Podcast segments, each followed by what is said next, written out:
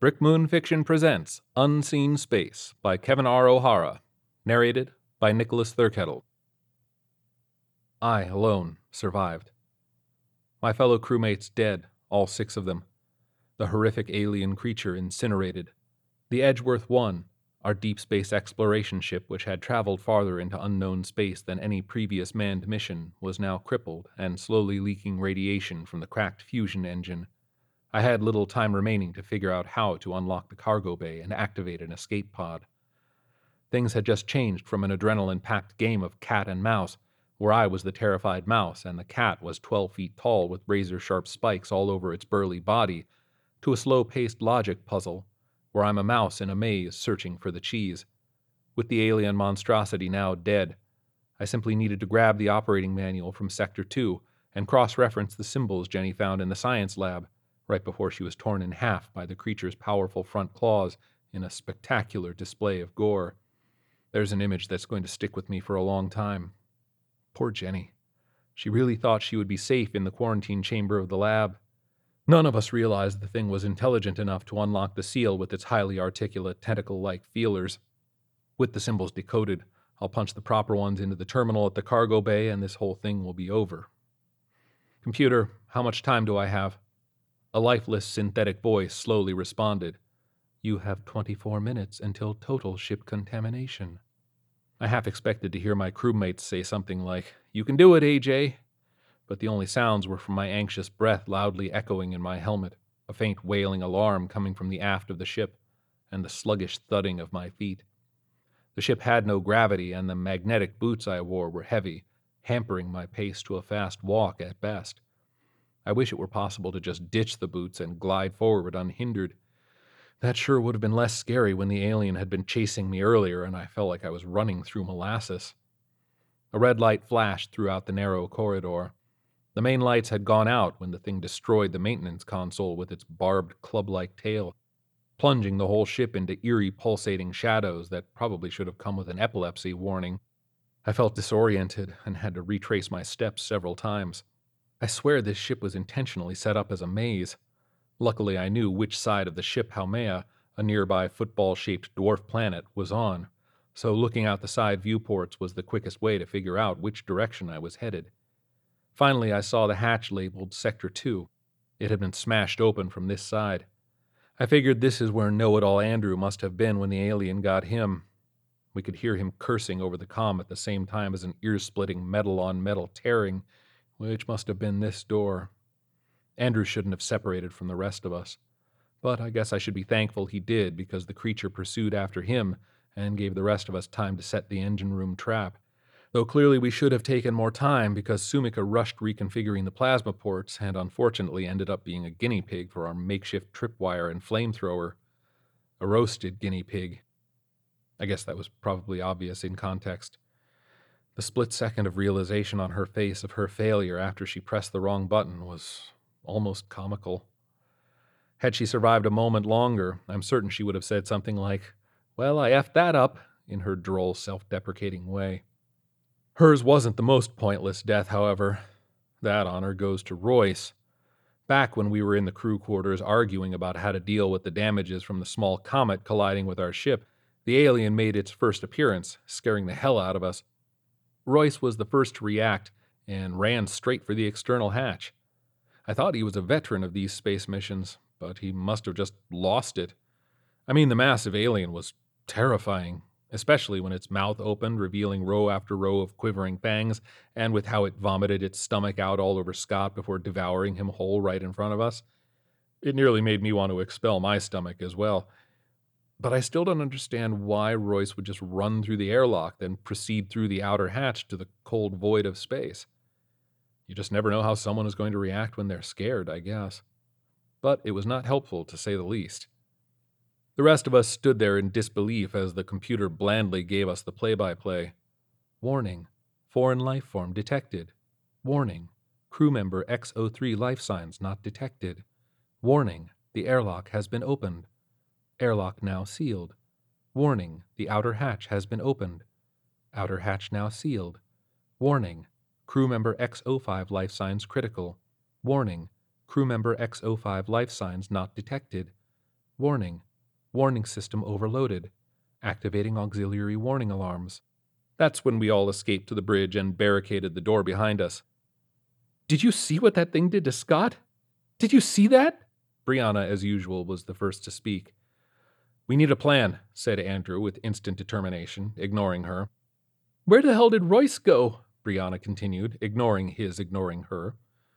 He bailed. I mean, off the ship. Just pieced out, Sumika said dryly. Why the hell would he do that? Brianna responded. We need a plan, Andrew repeated, then added pragmatically, Don't waste time. Everyone started yelling over each other at that point. During the chaos, I started to check the security cameras, seeing empty corridor after empty room. I don't think anyone heard me when I said, Help me find it. It was total cacophony with all the shouting and the ship's persistent alarm. I continued to scan the screens until I saw the six legged, hulking shape move into a room and ram an elliptical bike, crushing it like tinfoil. I waved my hands and got everyone's attention by barking, I see it! It's in the fitness center! Damn, it's ugly. We need to get off this ship, Brianna insisted. We need to kill it, Andrew said. Let's go to the armory.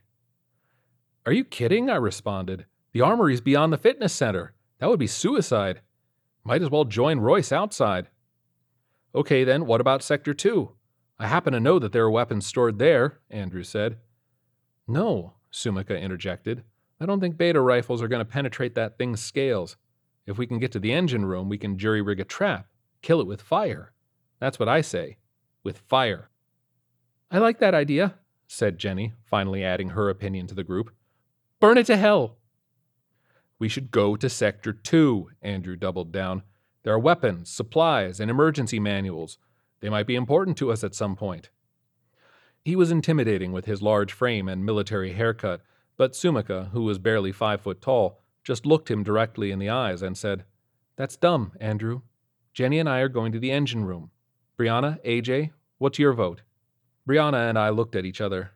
We had a way of predicting what the other was thinking based on facial expressions alone. It came from knowing one another since elementary school. She and Sumika were the only ones I knew previously. The others I had met in the briefing room before we started on the ill fated mission. Andrew probably had good reasons for his opinion, but I believed in Sumika's intuition when it came to solving problems.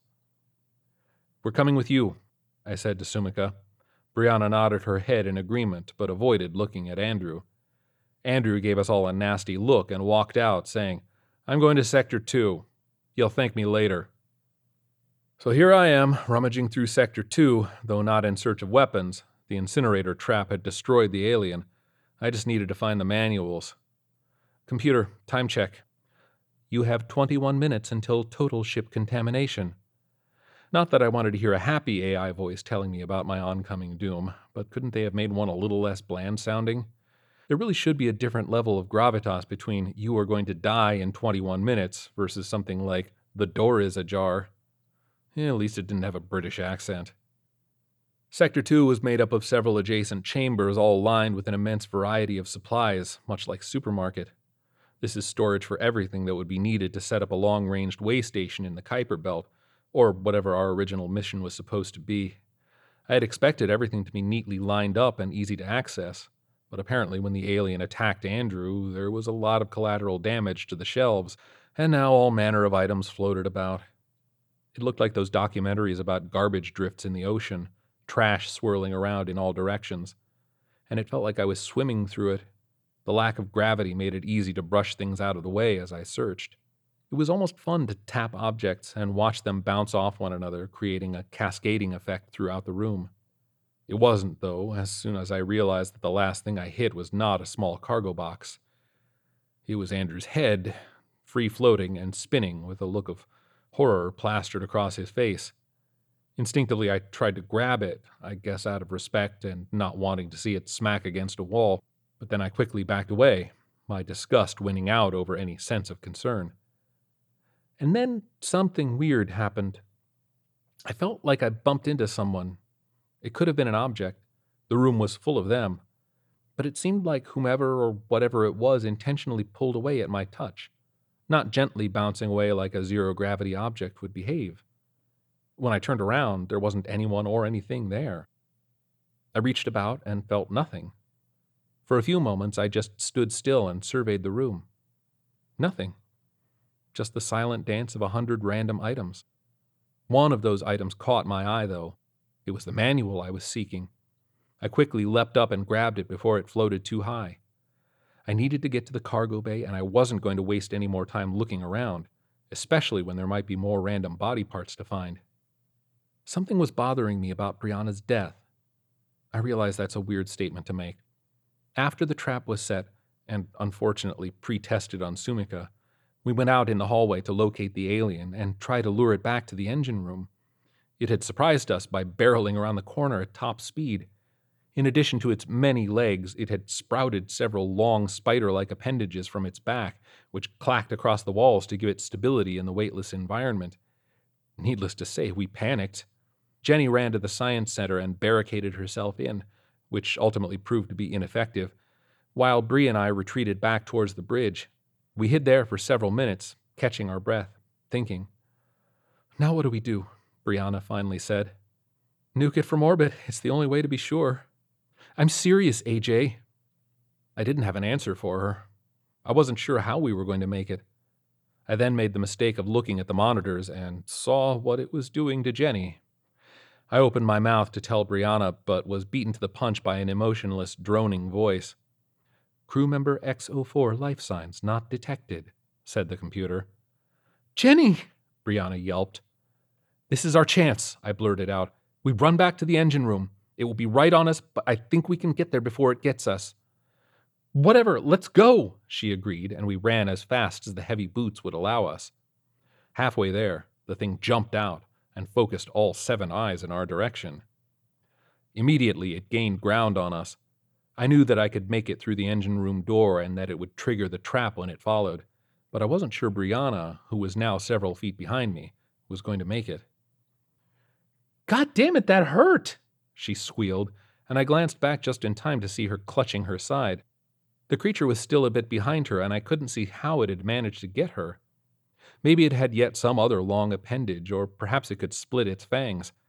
Whoever came up with this thing must have thrown every sci fi horror monster in a blender and poured a large glass of terror. Then she buckled over, and then the creature overtook her, and then blood sprayed in all directions, bizarrely arcing and bouncing about the corridor in zero gravity. She made one last unnerving cry before being silenced. Something unusual about her last gasp continues to bother me. Crew member X06 life signs not detected. I made it to the engine room. The creature followed. It died in our trap. I alone survived. So here I was, the cargo bay door in view, in one hand, I had the manual, and in the other, the list of symbols that Jenny found right before she died. I was doing my best to run despite the burden of the gravity boots. I was almost to freedom. And then I slipped. I fell hard on the back of my head and probably would have suffered a concussion if not for the sturdy helmet. The headset must have been high quality because the audio and visuals didn't seem damaged at all. I sat up and looked around, confused. What the hell had I slipped on? The floor seemed devoid of anything remotely slippery. I took my glove off and felt around. It was wet and slightly sticky on the floor, like I was in a spill of soda pop. But when I glanced at my hand, it was dry.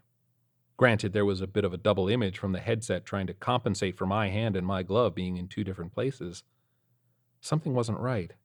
Surely the staff would have cleaned up any spills on the floor. That's a huge liability issue right there.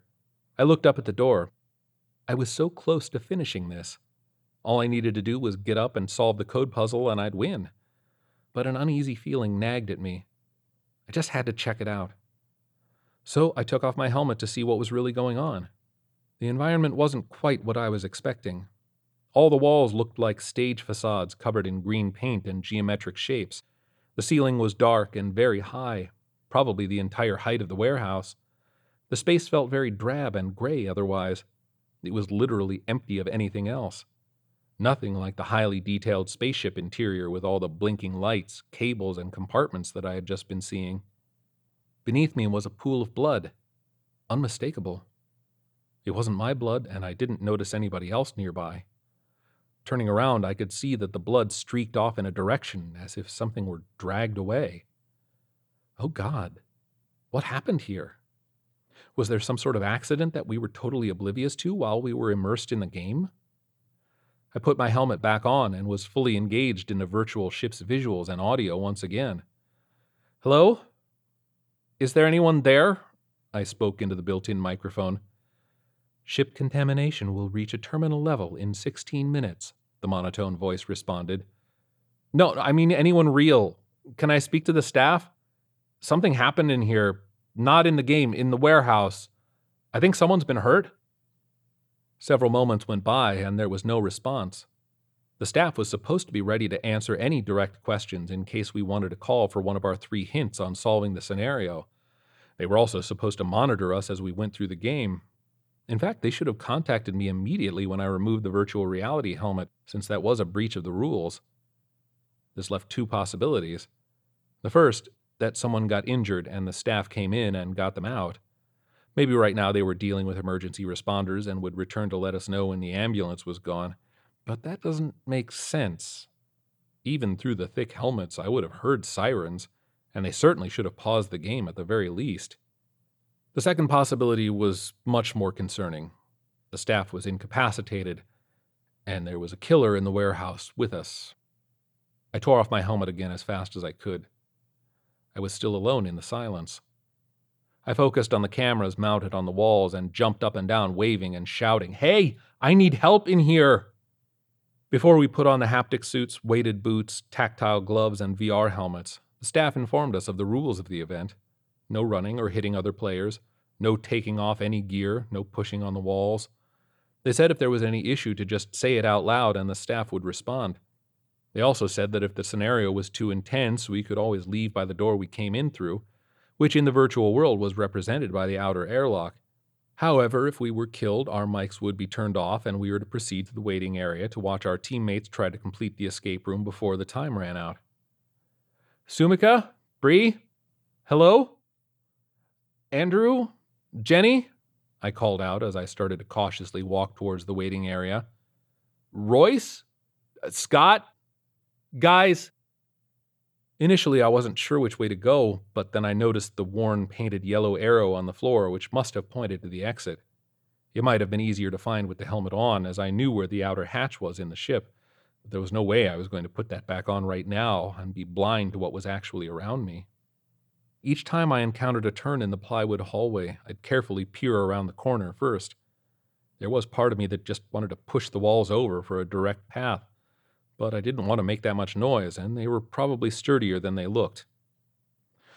I got a chill thinking back to what had happened in Sector 2 when I bumped into the unseen thing that moved away from me. Had the killer just been following me around, just out of reach, waiting for the right moment to get me? When I got to the waiting area, a series of benches behind a chain link fence similar to a baseball dugout, I wished that I had still been wearing the helmet. In the virtual environment, I would have been looking at an observation window that showcased the oblong planet of Haumea with its two moons and icy ring in magnificent detail. Instead, I was looking in horror at a pile of bodies, that of my friends and fellow players. Each of them had heavy blood soaked gashes in their torsos or about their necks, each of them pale and lifeless. They obviously had not suffered the same death as they appeared to have in the game, where each had been highlighted with over the top computer generated effects. Somehow this looked more stark, more ruthless, cold. After several moments, the emotion of it hit me. It was all so morbid and unbelievable.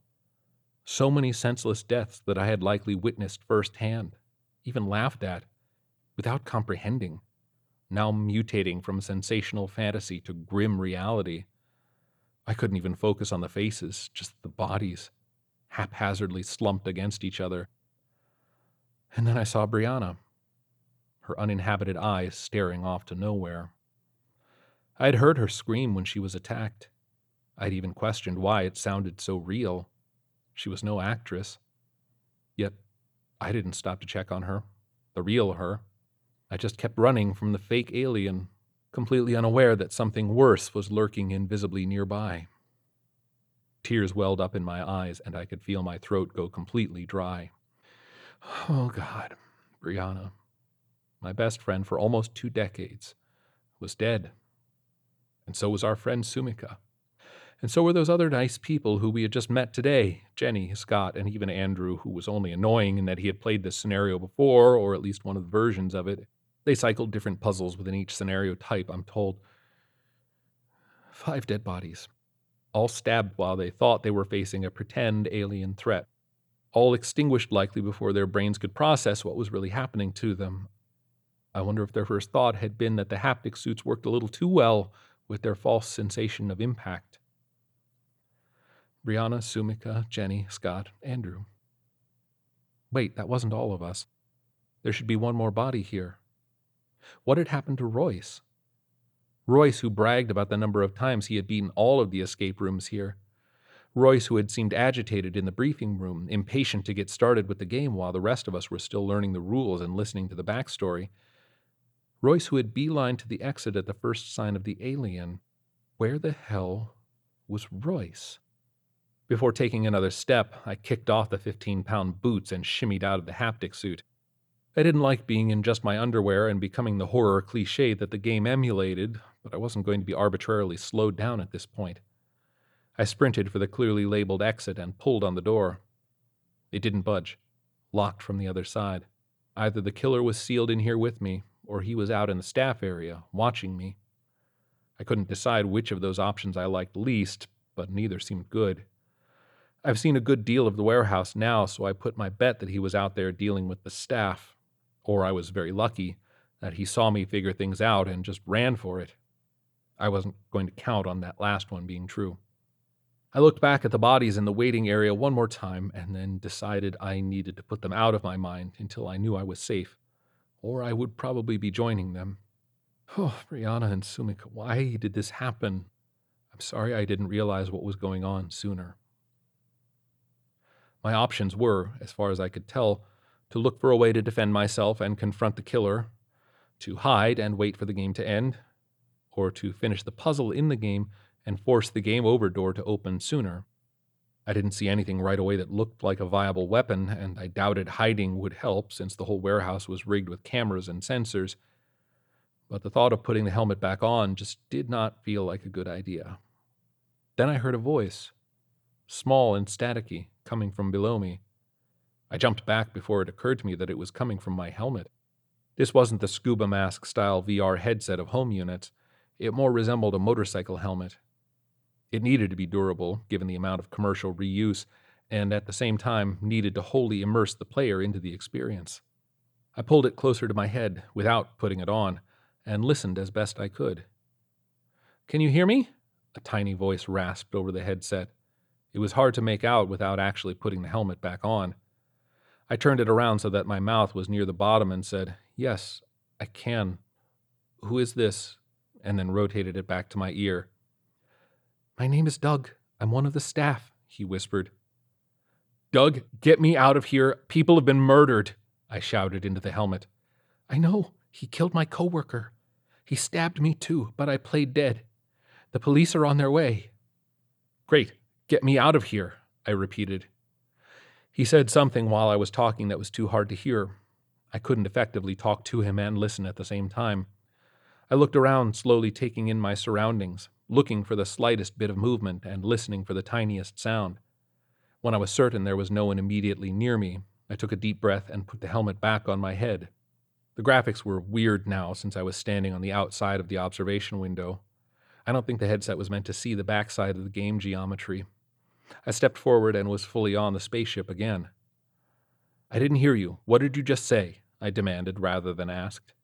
I don't think the airlock exit is safe. Yeah, and it's locked from your side. Open the game exit. I can't.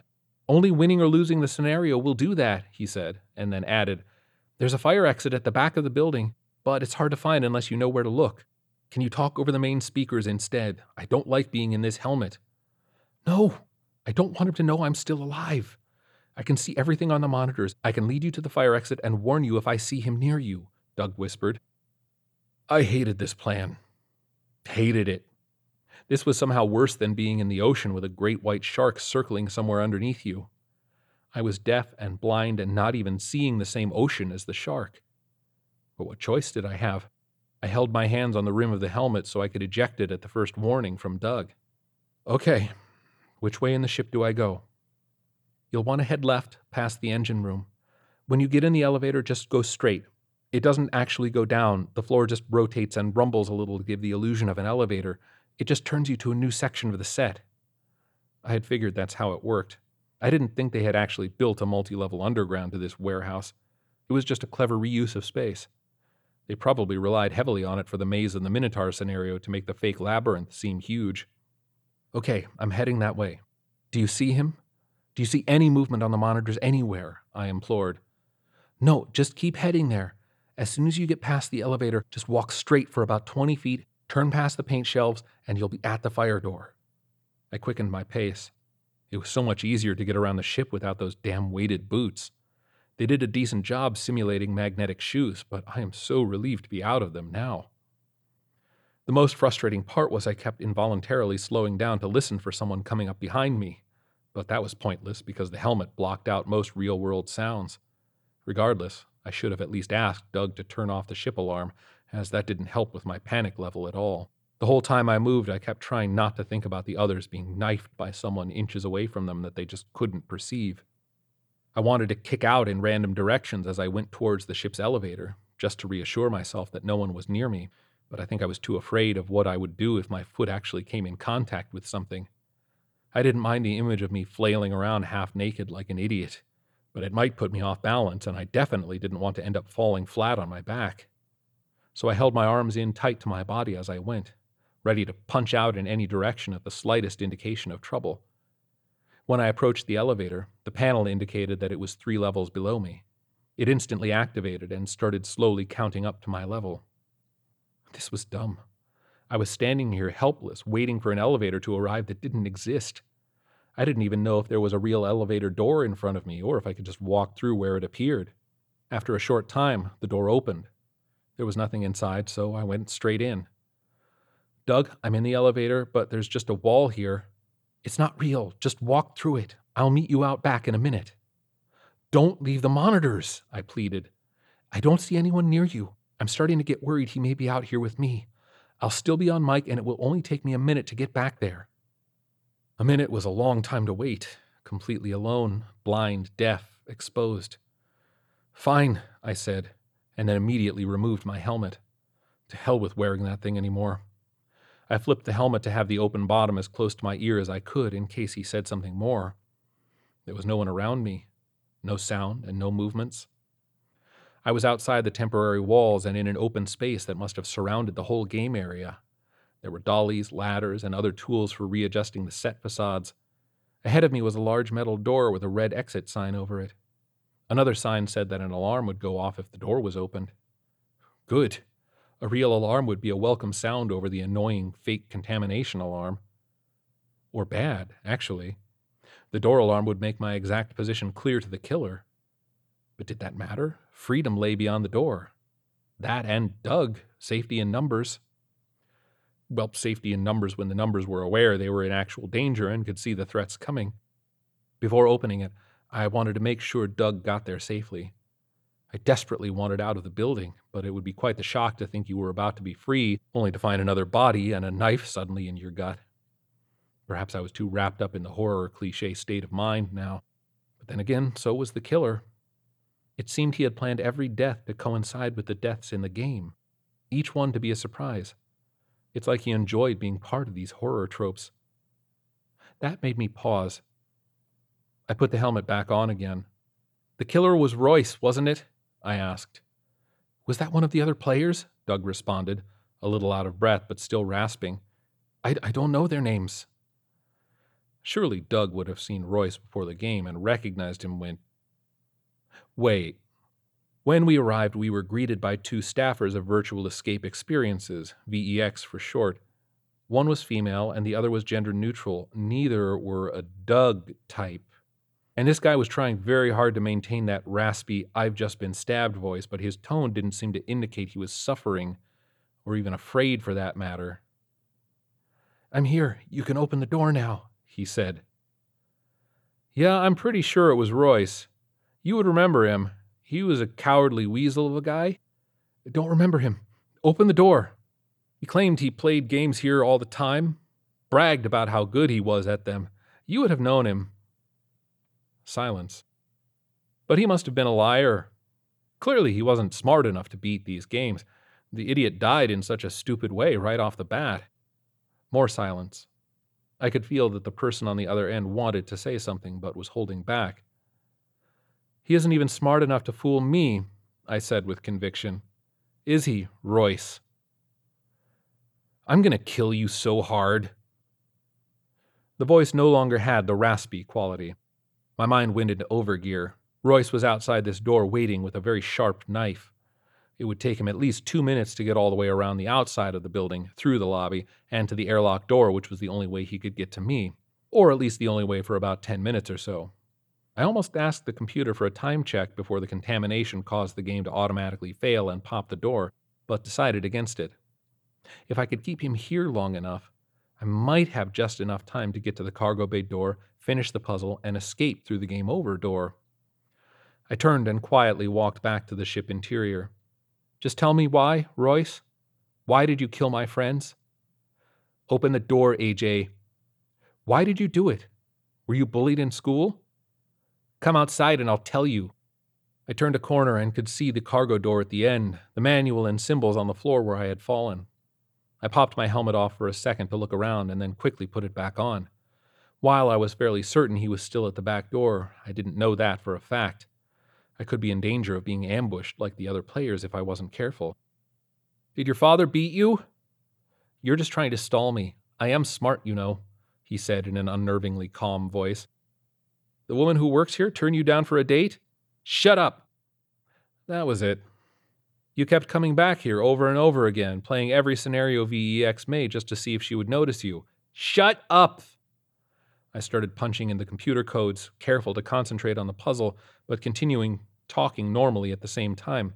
This would have been a difficult task when it was just a game, but luckily Andrew had given us a spoiler on how to crack the final code. Sorry I doubted you, Andrew. And despite how good you got at the games, she just didn't like you. You weren't worth her attention, so you decided to destroy her place of work and kill people. Then she would finally notice you, right?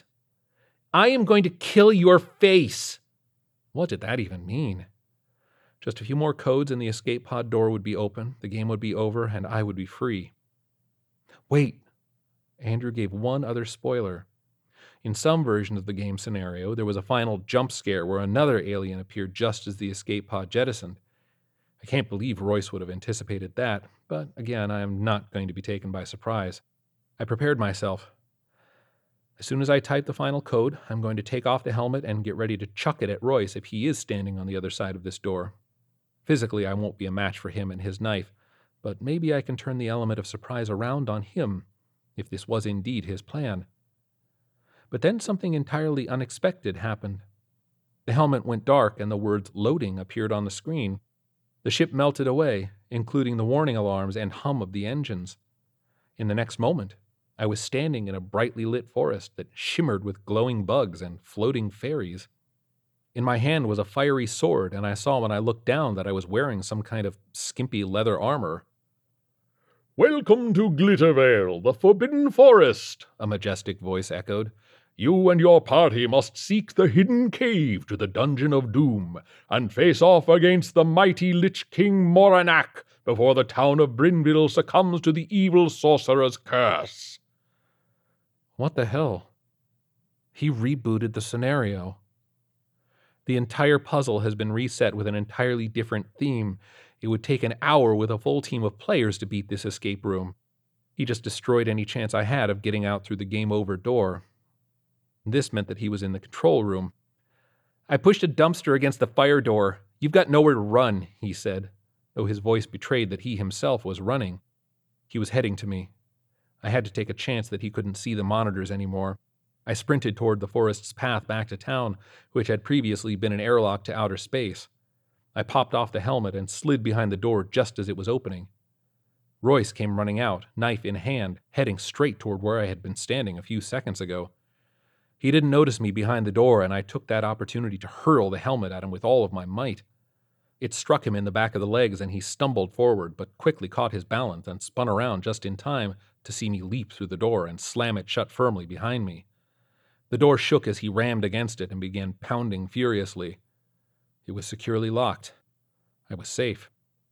I headed to the control room. Inside, the two staffers were tied up against the wall with duct tape gags over their mouths. Obviously, he had wanted an audience for his vile actions. I quickly untied one of them and then started on the other. No words needed to be spoken between us as the first pulled off her gag, hopped to the business phone, and began dialing 911. Open the goddamn door! I heard Royce yell through the speakers. On the monitor, I saw him running back and forth, full of rage, trying to bust the door open, but having no luck. I pressed the button on the mic to the loudspeaker in the warehouse. Put on the helmet, Royce, I said. You've got until the police arrive to beat the Dungeon of Doom. You bragged about doing speed runs through these things, didn't you? Good luck, asshole. I shut the speaker off so we didn't have to hear him screaming. While we waited in silence for the authorities, I thought about so many of the science fiction movies I've seen and how, like today, the aliens had never been the true threat. Kevin R. O'Hara enjoys employment as a creative director in the video game industry. He originally hails from Spencerport, New York, but promptly moved to the West Coast after graduating from Ithaca College's film school. He has worked various roles in the film and video game industry over the years, most of which involved creative writing and game design. He currently resides near Seattle, Washington, with his lovely wife, awe inspiring daughter, and energetic Keeshond. Find him on Twitter at JoltedKev. This has been a production of the Brick Moon Fiction Podcast. If you like what you hear, please give us a review on Apple Podcasts, as it helps us find a bigger audience. For more information on Brick Moon and special offers, sign up for the Brick Moon Fiction newsletter at brickmoonfiction.com. Thank you for listening.